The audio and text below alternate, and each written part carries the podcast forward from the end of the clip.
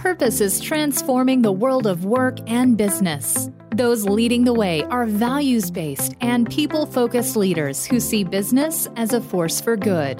Host Kevin Monroe explores how tapping into the power of purpose infuses your business with meaning and touches the lives of your employees while positively impacting the communities you serve. With the Higher Purpose podcast, here's Kevin Monroe.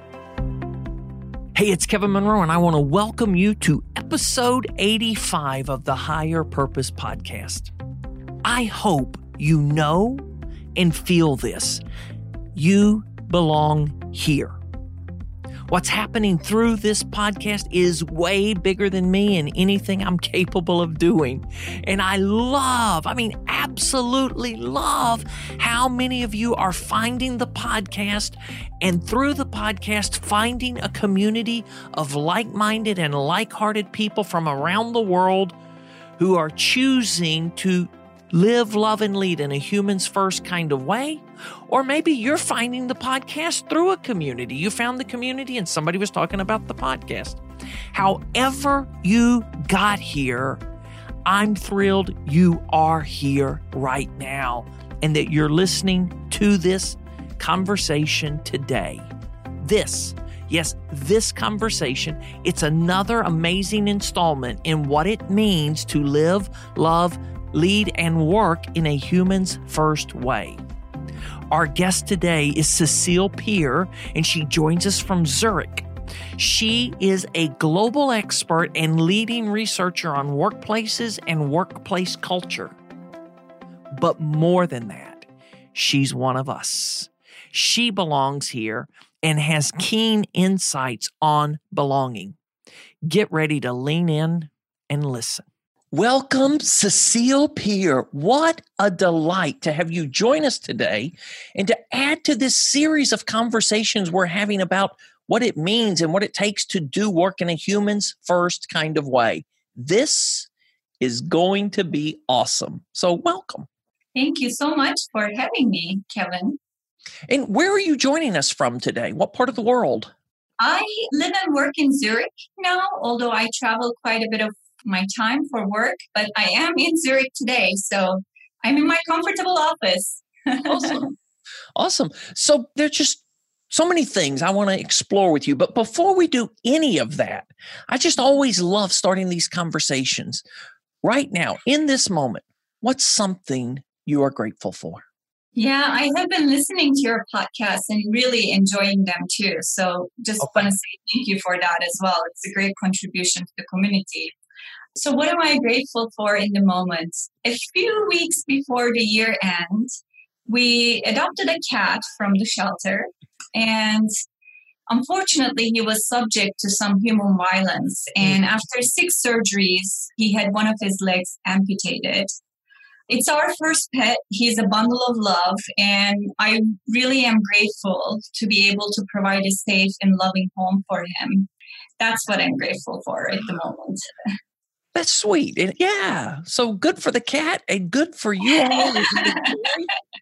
you know, being a pet family forever. Are you? Oh, oh yeah. Yeah. It, we've had dogs and cats. You know, there was a point in time, my favorite dog, and I've got a picture of her right here that I'm looking at at this moment, Maggie. When I would travel, when I would come home, she was like the happiest person or happiest uh-huh. member of the family to see me, you know, the kids and my wife. But Maggie would go crazy. Well, we had that. So I was traveling the last four weeks actually, and I was on FaceTime with my husband, and he would put the cat on. And I swear the cat understood my voice, or perhaps that's what I want to believe in, but they are happy when you come back home. And as I said, it's our first pet. We haven't been able to bear children, so it's really a joyful companion in our new house now. So mm. I'm grateful for it. I love that. So thanks for sharing that with us because this really is it's about being humans first and I love it when you bring such a personal dimension to the conversation. And you know the way I view these because you've listened to others. Mm-hmm. I always think about if we were in our favorite coffee shop and we're uh-huh. sitting at a table. What is your favorite coffee shop there in Zurich? And where would we be if we were sitting in your coffee shop today? Yeah, it's a good question. Boy, it's a tough question. I do love coffee. And, you know, I come from the land of Turkey where there is Turkish coffee, which for me is the best coffee in the world. It's probably too strong for many people. but there's a wonderful little bakery in our village here that I truly enjoy. The ladies are a joy. They make the pastries themselves. Every once in a while, I'm there in the morning working from there. So we probably would be there if not in our balcony. okay, so the three of us, you, me, and the person joining us listening at this moment, we're sitting there in the bakery. Mm-hmm. I'm excited to introduce you to our friend but I'm not quite sure how to introduce you, Sesil. So, you know, it's kind of like, well, gosh, you do so much. So, how would you answer the question? Please tell us about you and your work sitting there yeah. Thank you. Okay, so this is not maybe what you want to hear, but I'll start with the personal side, although I really don't like to divide the personal and professional. But I would probably tell you I am a warm hearted, ever child all loving global citizen of the world. Like that's how I define myself. Okay. But professionally, I'm an IO psychologist. I have been in the practice of human resources management and organizational development for a decade. The initial well, 17 years or so of my career, I served Fortune 100 companies. And now, for the last four years, I am the CEO of a boutique management firm here based in Zurich, although we do have affinity in Istanbul and in Seattle.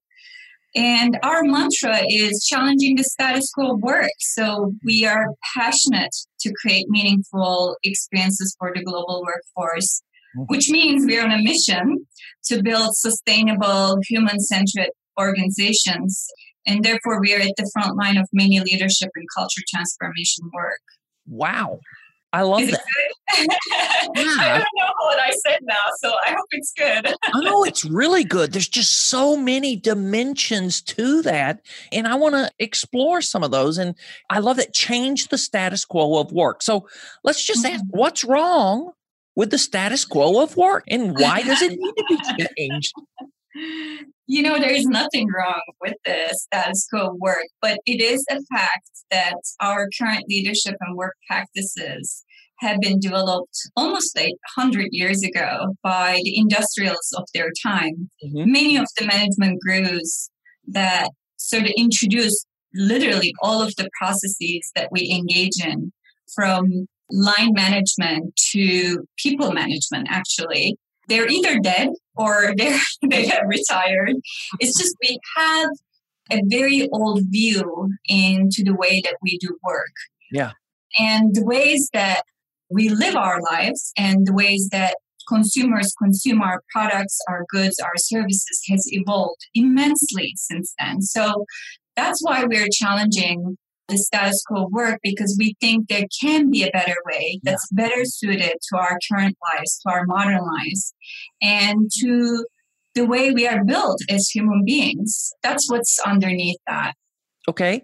Then the other part of what I heard you say, and thanks for sharing that, and we're going to come back to that in just a moment. But mm-hmm. the other part of that, that this is what so excites me in our interactions, whether they've been on social media, email, a lot on LinkedIn, or conversations that we've had before. This meaningful work for everyone. Mm-hmm. You know, because I think there are some people for whom work is meaningful. Mm-hmm. And they mm-hmm. are the fortunate few. And it's not like they just got life's golden ticket and meaningful work exists only for them. You have this belief, this conviction mm-hmm. that meaningful work exists for everyone. I love that. Let's go into that. Talk to us about that. yeah, so yes, we are convinced that there is a meaningful experience possible for everyone. I think the way I would try to explain our philosophy there is that at an individual level, and I listened to you and Claude speak a couple of weeks ago, if not last week. She said this. She said, We all want to be seen.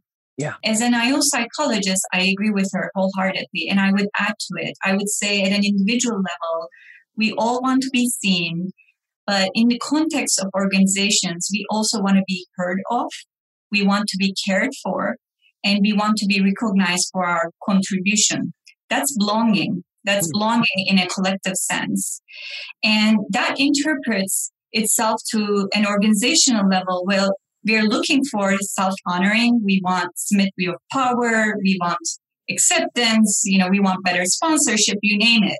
But essentially, we are all seeking a sense of belonging from the experiences that we gain. And I do believe any work can be meaningful when it honors our humanity, meaning who we are and what we bring to the table.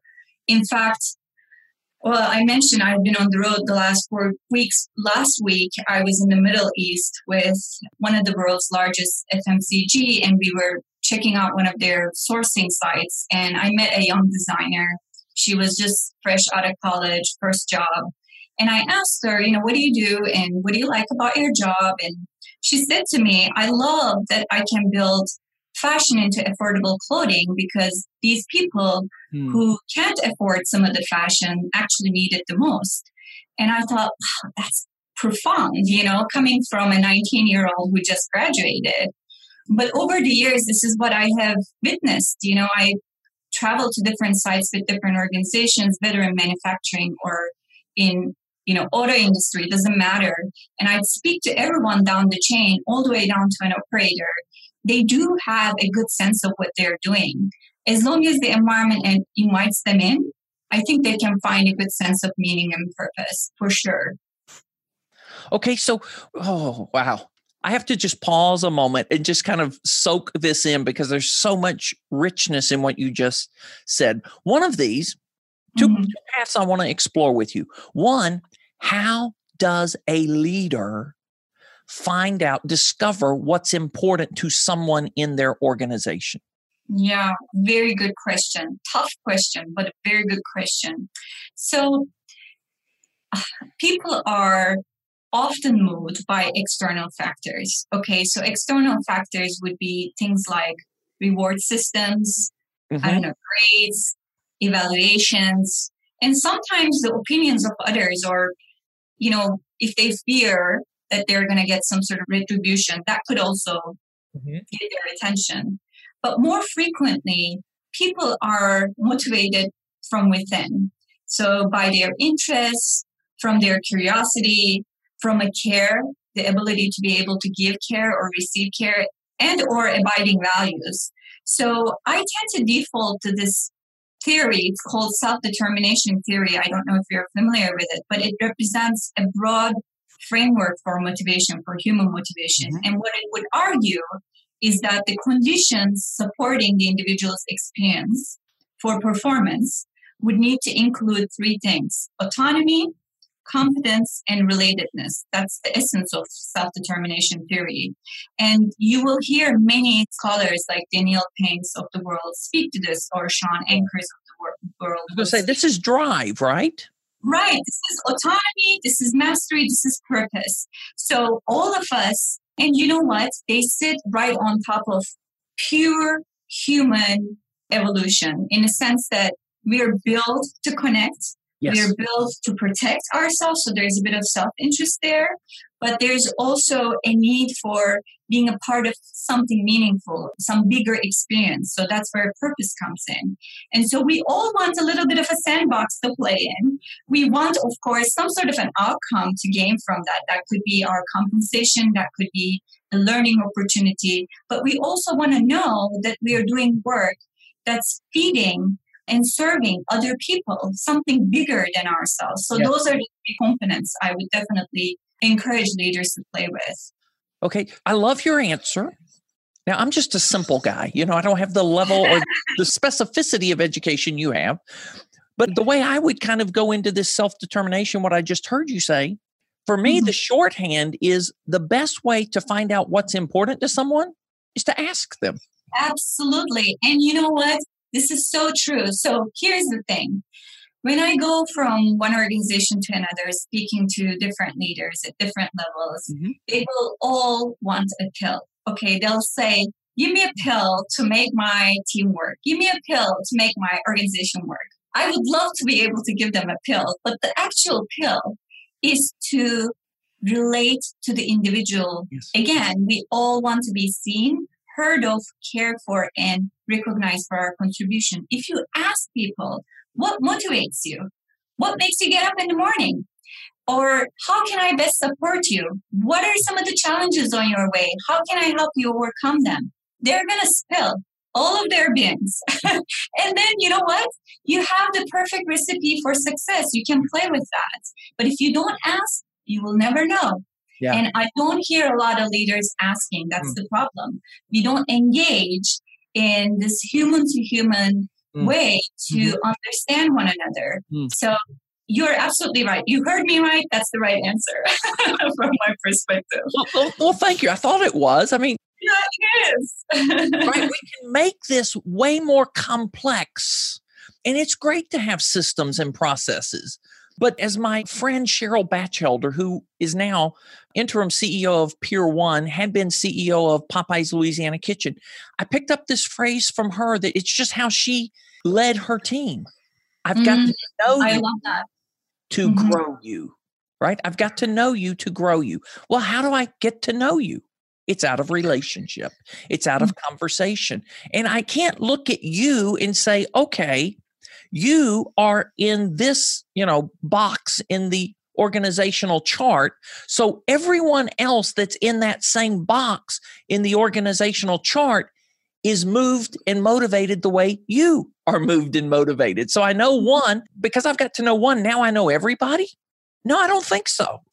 Right? Everybody's different. Everybody is unique. Yes, absolutely. Absolutely. I love that. No, what was it? Know you to grow. I'm going to make note of that. I really like it. Thank you. yeah, I mean, it was just a simple shorthand. And the moment I heard her say that, I'm like, oh my gosh, yes, I've got to know you to grow you. It, you know, it's just little things like that. When other leaders, executives hear that, they go, yeah, I get that. I get that. So I want to go back to the other part you were talking about. Part of this is the environment. Mm-hmm. Mm-hmm. What do leaders need to be aware of and attuned to in their environment, in the environment they are creating that either invites people in and allows them to flourish mm-hmm. or shuts them down? Yeah, so this is a very difficult formula as well. But that's why we've got you. We've got you for the tough questions. oh, thank you. I'll see how I do with it. So I'll answer it from my perspective. You know, we care to support organizations to build environments of inspiration, meaning, safety, and joy. That's our goal. Wait a minute. Inspiration, meaning, safety, and joy. Yep.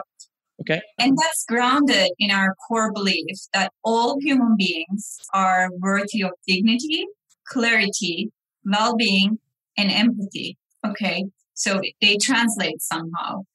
But how these values are going to transcend is going to be different from one organization to another. Right. And our goal often as consultants is to bring the right ingredients in specific to that organization to create the climate that's most suitable to their audience. Again, that's going to be different from one organization to another. And I do want to emphasize that because, again, one of the common behaviors that I observe leaders engage in is they will hear about something good somewhere else and they will want to bring it into their organization. Just last month before I went on the road, I traveled to a multinational pharmaceutical here, not one I was engaged in before. And I learned that they're mimicking everything from Google. Hmm. So they not only use Gmail and GDocs, but they try to do the same employee surveys, they try to do the same sort of whiteboarding. And I really discourage leaders and organizations from this because the makeup of that environment is specific to their audience and what they're trying to accomplish. So what I often say is the best practice is your way to practice. So you just have to practice is important, but you have to find out your way into that practice. And the best environments, when I say best for me, is the most human workspaces are the ones that allow its people the space to be, yeah. to show up, and to contribute in ways that's most unique to them. And so for one organization, that may mean that people work from different geographies, that there's no office that they can work remotely. For others, it's going to be that they have a shared office and they have to come to the office in a couple hours a day. You know, for some people, it's going to mean that they're going to work in the evening because they have day commitments. And for others, it's going to mean that they're going to work nine to four and then they have to be available for their kids in the evening. So it's really going to look different from one place to another. I don't want leaders to get hung up on formulas because really it can actually disturb them and do a lot of harm rather. So that's my answer. I don't know if that's a good enough answer for your question, but that's how I think about the environment. Sesil, it's a beautiful answer for the question. I just love it because what you said earlier, so many leaders, executives are wanting the pill. You know, is it the mm-hmm. blue or the purple or the pink, whatever? Just give us the pill or give us the three step program, give us the blueprint. Yes, exactly. Exactly. And what you're right. saying, and this is what I believe, this is the value of consulting and consultants. It's not just here are the principles, or as you said, practice, go do them. It's like, here's what's worked other places. Here are the principles at play. How do these best apply to your culture, your environment, and your people? So there mm-hmm. has to be adaptation, not just replication. No, it's very true. And there's so much I could say about this, of course. I'm so passionate about the topic, I can speak about it forever. We'll take 90 seconds. Okay, stop me. But the other thing I will say is when it comes to culture, there is an example that I sometimes share with leaders. I'll say culture is like a piece of water that dropped on your dinner table. Okay. So it's clear, it's pure, but if you touch it too much, it's going to get diluted eventually. So yes, you have to guide it. You have to give it a bit of nudge. And if you want it to look a particular way, if you want to square it or whatnot, you may have to put a frame around it. Having said that, if you touch it too much, if you initiate change just for the sake of change or because someone else is doing it and that's the next shiny thing in the place, you are going to dilute your culture. And that's not worth it. You have to ask yourself, why am I doing something? What's the problem I'm trying to solve for? That's the essential question. And then decide consciously what's really required. And majority of the time, I find when we go into organizations, half of the material is already there. They don't even have to regenerate anything half the time. And then there may be 50% or 40% where we bring in some new interventions or ask people to exercise a different kind of mindset or grow some skills, whatnot. But most of the time, the ingredients are already there. Okay, I love it. Thanks for the riff. And that tees up a question I want to ask you. And I'm curious in your experience as a consultant coming in to help organizations. Mm-hmm. I'm stumbling to ask the question here because I don't want, you know, the other attorney to say leading question, leading question. Go for it. I am leading you. But is it better for you to come in and create something for the client you serve or co-create something with the client you serve? Always, always, always co-create. And if possible, we don't touch anything. We show them the way and they create. That's always, always, always my preference. Absolutely. The thing about, again, the thing about culture, think of it from our human bodies.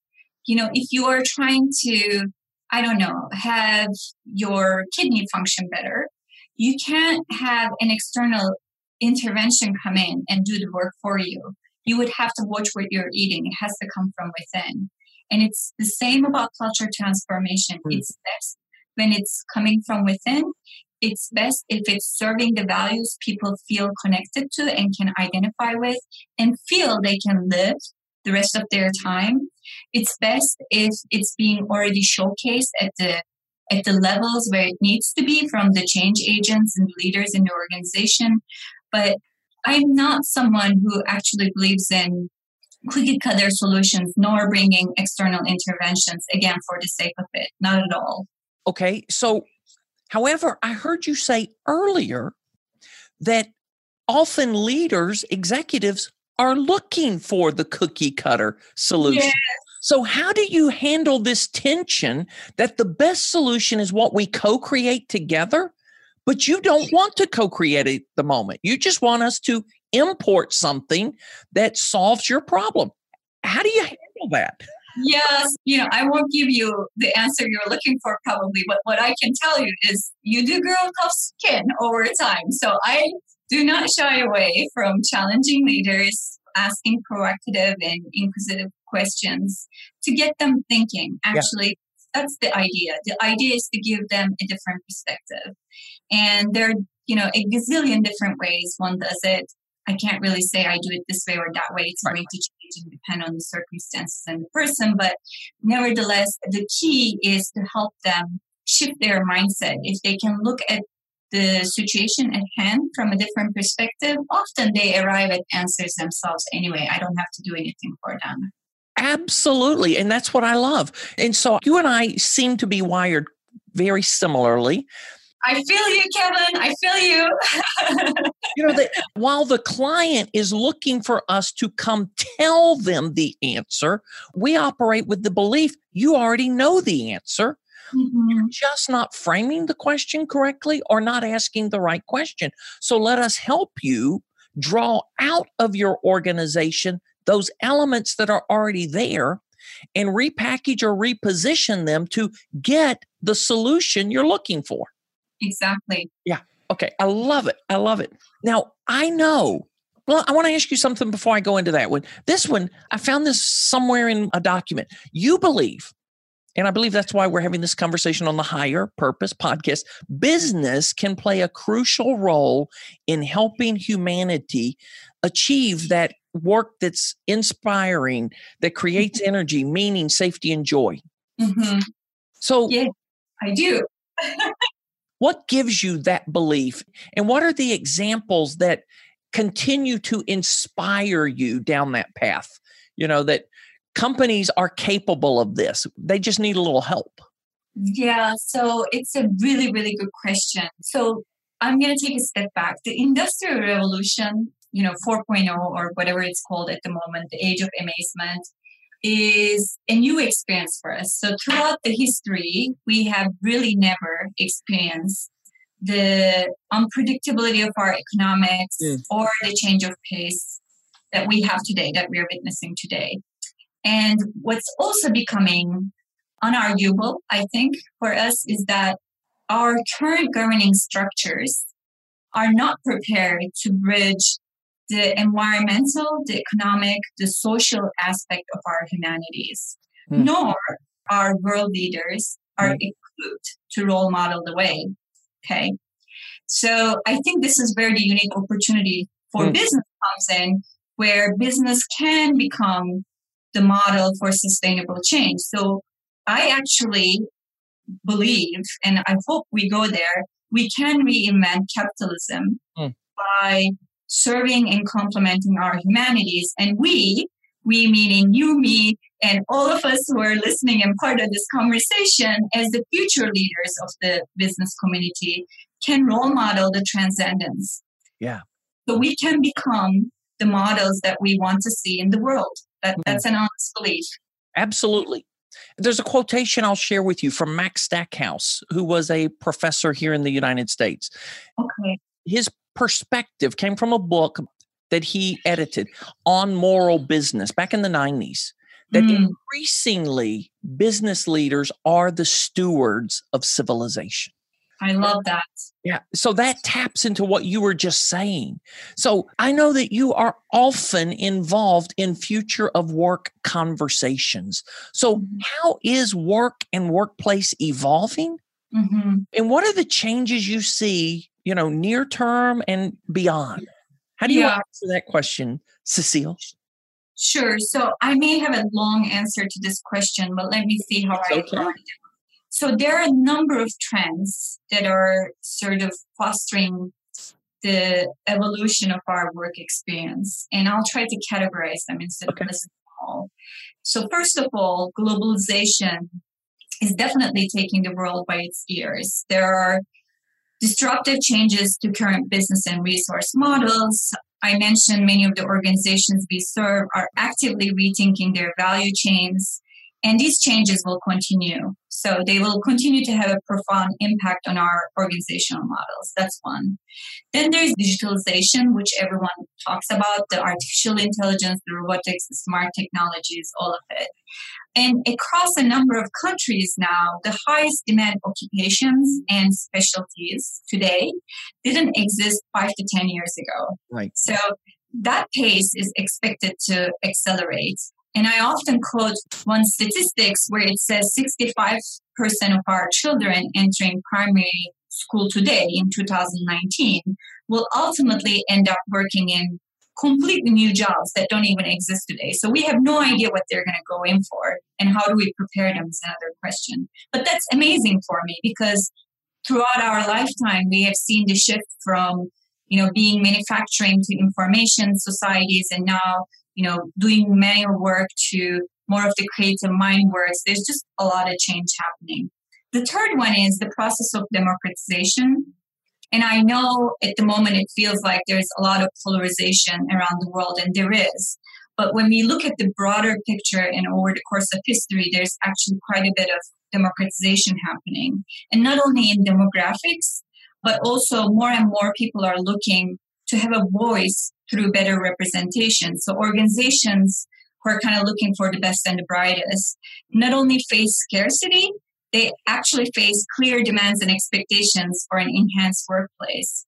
So these are kind of the three big categories or factors that make the ability to sort of anticipate and prepare for future increasingly a difficult task for businesses. But when I think about workplace, I think of leadership as being one that's changing, that's shifting fast. And I'm really behind this change. And again, it ties to my belief that we can be the leaders that we want to be represented by. But traditionally speaking, we have thought of leadership as a particular state or position. We very closely associated it with doing something well. So if someone was promoted into what we consider a leadership position, you know, higher up in the hierarchy, we looked to them, we admired them, but we mentally elevated them and thought they must be there because they have something special going on. You know, they have a unique gift or whatnot. Mm. And, you know, that had a number of repercussions for us, which I won't go into, but this is a very skewed view into leadership. Mm. First of all, when we look at the etymology of leadership, we see it has very little to do with authority and almost nothing to do with, in quotes, doing something well. It's more about being a guide, traveling along in a flow, being a reflector, putting up a mirror. I say it's more about being a particular way than doing something well. So there's a service aspect, there is individual power, there's the idea of interconnectedness. It's just so different than the one definition we have adopted over the years. So I think in the new era, we'll start understanding that we are all leaders and artists of our creation, that leaders sit in many chairs inside an organization. But to lead others, we have to lead ourselves first you know that comes first and then we can consider leading others organizations or change and also i think we will understand leaders inspired of course the minds of their followers but also the hearts and the hands and they have to lead for connection meaning sometimes they're going to be the leader in the front but other times they're going to be the follower in the back so we have to get comfortable with you know having that sort of dynamism so I said a lot, I'm sorry, but the definition of leadership for me is evolving and it's a big one. And I think it's going to have a huge impact in the workplace. Let okay. me just stop there and, and allow you to speak. I'm so sorry. No, there, there is nothing, nothing to apologize for, Sesil. This is beautiful.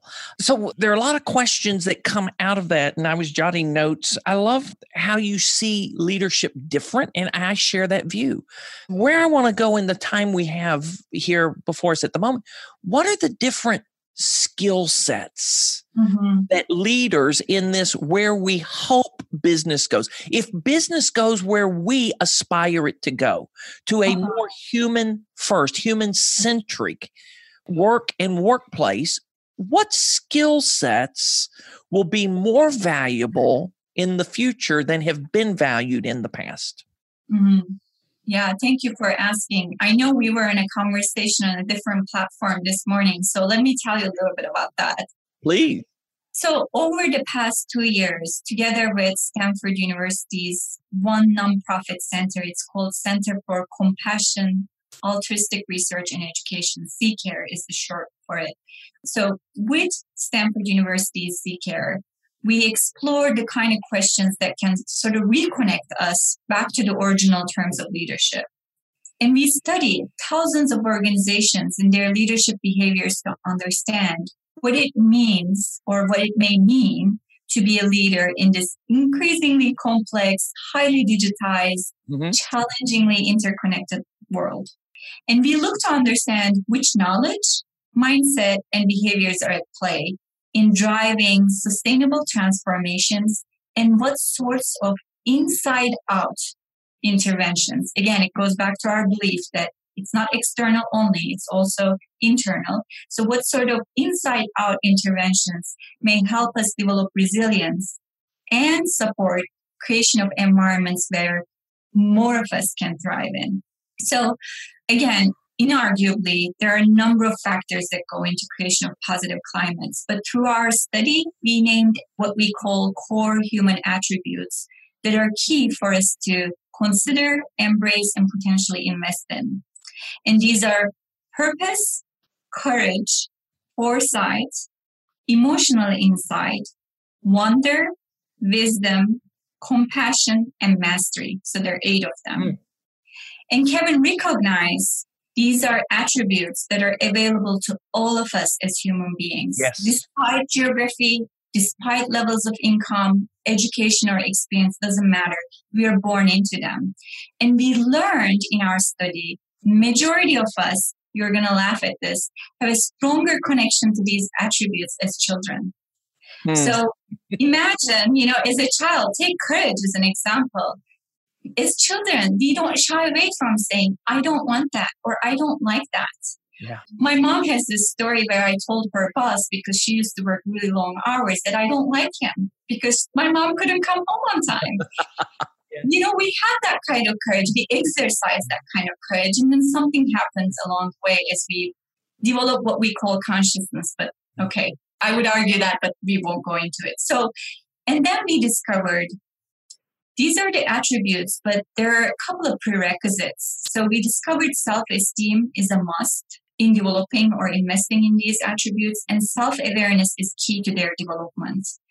So we understood when those things exist and when there is an intent to develop them consciously, they each support first the expansion of our individual capacity, and from there, they motivate a number of positive outcomes that enhance organizational capabilities.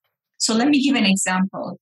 We found, for example, in environments where leaders were reported to have a clear purpose and employees were connected to a mission, we found organizations as a whole had a better experience connecting to inspiration and meaning formation. Okay. Similarly, in organizations where leaders were reportedly busy and employees were struggling to find reflective space to exercise wonder, organizations had a harder time to engage in creativity. So if a leader was exercising one of the attributes in a positive sense, there was a positive outcome in a collective sense. And if they weren't, then there was a negative outcome in a collective sense too. So it went both ways, which is really quite amazing. Hmm. At the moment, we are writing a white paper, so I'm hoping it becomes available for more people. But I think it gives us a bit of a sense that we don't need yet another definition for leadership or another formula. We already have it. It's just we have to have the intent to exercise that choice, to show up really the way that we want to be led. Bear with me. Uh, okay. I love that. To exercise the intent to show up the way we want to be led. Mm-hmm. So our time is getting away from us here. This is where I would invite you to kind of, you know, as we begin to try to land this plane, talk to you listening, us listening. What can we do practically today mm-hmm. to get more in touch with how we really want to lead purpose, courage, foresight, emotional insight, wonder, wisdom, compassion, and mastery. What's your encouragement? I don't want to go to the future, just in the moment, sure. this year, 2019. What would you encourage us so we flourish in our journey and create an environment for others to flourish around us? Yeah, I would say lean in. I think showing up is really, really big. And I really believe this. We have a choice to our reality every day. And when we do, our act becomes contagious. That's just the reality. It's a scientific fact. Okay, say more about that. I agree with you. I just want to hear that from a scientific standpoint. Yeah, there's something called social contagion. I don't know if you're familiar with the terminology, but essentially what happens is if we go into a room with a genuine smile on our face, other people mm. eventually will end up with a smile on their face and they will do it unconsciously. Mm. That's saying. That's why when we yawn, we find other people around us end up yawning. Right. There is a true contagiousness to the way we show up in our energy. It's also in our mindset, but it's also in our behavior. So there's a psychological, physiological, and a spiritual being there. And that translates somehow. So I would say just have the intention to show up. That doesn't mean you're going to be at your best every day. It doesn't mean you're going to exercise courage every day because let's face it, we all falter. I mean, that's the honest answer. There are times where I know I have to have a difficult conversation and hey, I chicken from it, right? So right. we all do it. But if the intent hmm. is to do your best every day with every breath, I think we're halfway there. That's what I would say. Okay, so I want to ask again in my simple understanding simple way of understanding something just a synapse connected in my mind a moment ago. I want to mm-hmm. ask if i got this that every one of us listening can be a catalyst for a different way of living loving and leading in our environment even if the environment is not ultimately conducive or supportive of that Absolutely. Yes. I love it. I, I love it. Mm-hmm. So that's the challenge that every one of you listening, what can you do today to be a catalyst of kindness and create a conspiracy of care and purpose and meaning in the environment and watch your influence on others? Mm-hmm. Wow. Wow. So, what would you like to say that draws this conversation to a close for you, Sesil? I just had it for me. I'm like, oh my, this is beautiful. But I want to turn that over to you. How would you wrap this up into a, you know, a beautiful mm. package? I don't know if I have any more wise words left in me. Let's see. Maybe there are a couple of things that I do want to say. First of all, you know, for those of you who are listening and for the ones involved in the community, we use this language of human centered work or human first or people first, work human, all of that. Right. And it may just sound like we're using language without conscious, but it's not true. Mm. I think what we are saying is how we allocate and prioritize our resources where the rubber meets the road is our teller. And when we say human first or people first or work human, what we are saying is inside of an organization, and that could be for profit or nonprofit, doesn't matter. No matter the circumstances, we will always put people as the most critical factor in our decision making process. Mm. Under no circumstances, people will be secondary to our consideration. If anything, I will settle for 50 50. Hmm. So if we can meet each other at that level, even when someone is not meeting the performance standards that we may have for them, even though if we have to go through some sort of job cutting exercise where we mm-hmm. are doing a redundancy in work. In the most negative scenarios, if we can put people mm. as the most critical factor in our decision making, we won't wrong each other and we will actually lift each other up. That's what I believe in. And it's not just the belief. I want to say I live it. I've lived it in my HR practice for many, many years. And now I see it come through through our consulting work. So it's possible. Mm. But you know, the thing about again, culture transformation is that it's heavily, heavily influenced by design. And there has to be true intent because that's the only time paradigm starts to shift. If the designers of the system are not genuine in intent and are not constantly participating, then you don't see transformation happening. So we have to take part, we have to lean in, and we have to show up. That's what I would say. It doesn't happen on autopilot. It doesn't. I wish there was a magic wand that would just come and make it all right for us, but it just doesn't work that way. Oh, Sesil, what a delightful conversation. Thank you. So, for people that are wanting more, you talked about white papers, you've done videos, you have dozens or hundreds of resources. How do people access them? Where do they find them? Yeah, thank you for asking. I'm really trying to get the message out there along with many, many people who do amazing work. This is a huge undertaking. It's not a movement one person or an organization can lead alone. And I can't tell you, Kevin, I'm so grateful to have a community yeah. that I'm not the only crazy out there dancing, if you know what I mean. but, you know, there are different channels we are trying to get the message out from, you know, be yeah. the video, be the blog, whatever. SesilPir.com is probably the best place people can find me on. I'm on LinkedIn, pretty discoverable, really. And I really try very hard. In fact, I think I do to return all of the messages, even if it's a gentle no for a specific request. I try to, again, live what I preach, right? I try to acknowledge that there is a person who is reaching out. So, well, I can validate that because I reached out to you and asked you to do something that I'm not sure you were sure you wanted to do originally.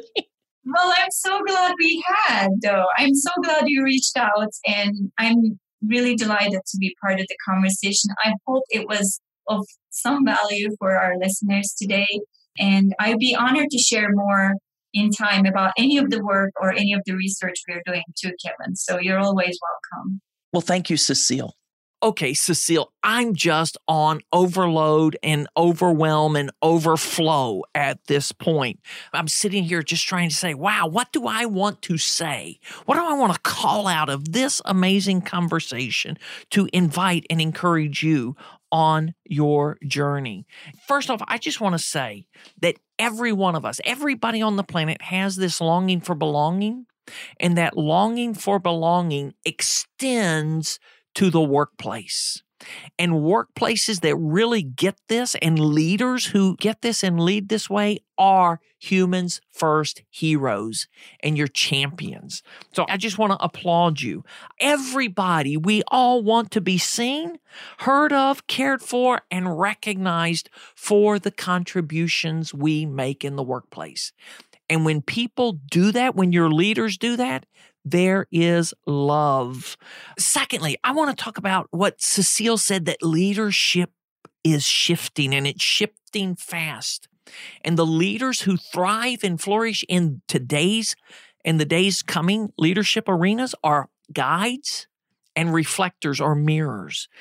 And it's more about being than it is about doing. I'd love to hear what's resonating with you from this conversation. The last thing that I want to say, I just want to remind you that you, you and me, we have a choice.